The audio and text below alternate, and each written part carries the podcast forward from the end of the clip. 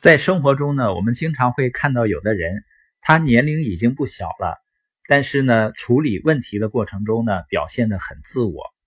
只要是自己的利益受到伤害了，就会产生对立或者对抗的情绪。他完全无法站在整体的或者对方的立场上去看事情。我们呢，把这种现象叫做不成熟。实际上，一个人成熟不成熟呢，就跟他的心智。有关系，所以今天我们聊一聊心智模式这个话题。心智模式呢，实际上就指的一个人根深蒂固的思维定式。著名的心理学家加德纳呢，他总结人有四个层次的心智模式，那分别是什么呢？最低层次的心智模式是二元对立，就是呢把世界分为好人和坏人，而好人呢最终。会战胜坏人，也就是他们对事情的看法呢，非黑即白。加德纳把二元对立这种心智模式也称为叫五岁儿童的心智模式。加德纳说啊，基本上五岁儿童就是这么看世界的，而很多人看世界就停留在二元对立这个层次上。你就像一群小孩子呢，他在一起有摩擦有冲突是很正常的。因为他们就是二元对立的心智模式。如果你的玩具很好玩，我要去玩呢，你不让我玩，那你就是错的，我就有可能会打人。当然呢，我们知道小孩子之间打打闹闹发生冲突呢，没有太大的危险，反而呢对他们来说是一种好事儿，让他知道呢这个世界上不是所有的人、所有的事情都要顺着自己心意的。而有的父母呢，他会因为孩子之间的冲突，自己的孩子呢吃亏了，而产生情绪上的对立，那就说明这个父母呢也处在五岁儿童的心智模式上。比二元对立更高级的是力求公平的心智模式。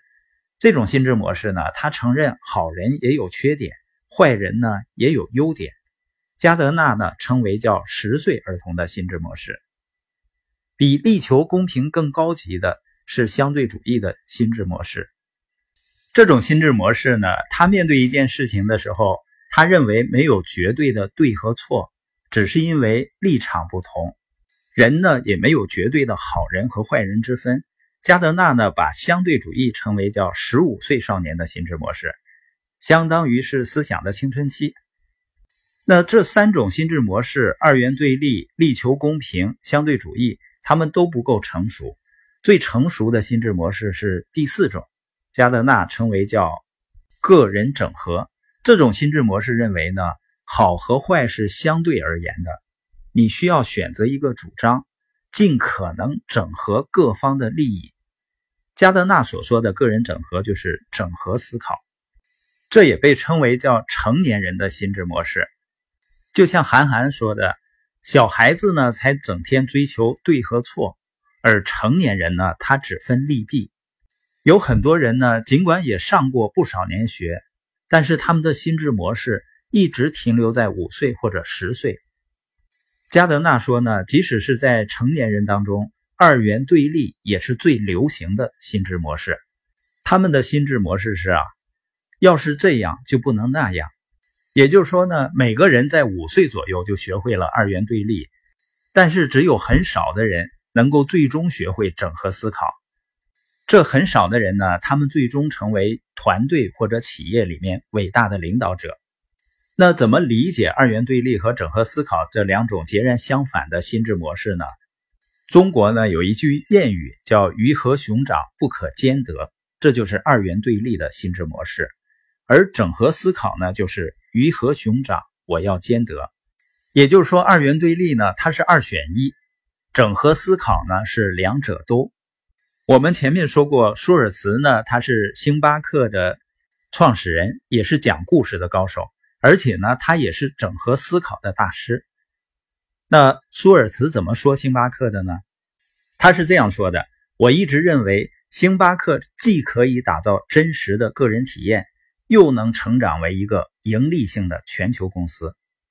是的，我希望我们门店的咖啡师既以真诚的微笑服务顾客，又要有效率。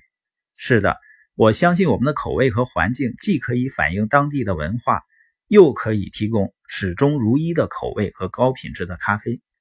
不仅是星巴克呀，这个世界上所有伟大的领导者、伟大的公司，一定是整合思考的。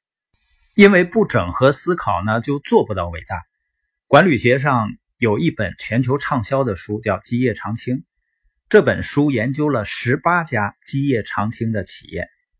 这些企业是怎么做到基业长青的呢？四个字：整合思考。前面说了，整合思考的表达方式是既这样又那样。根据《基业长青》这本书的总结啊，这十八家企业主要做到了四个既这样又那样。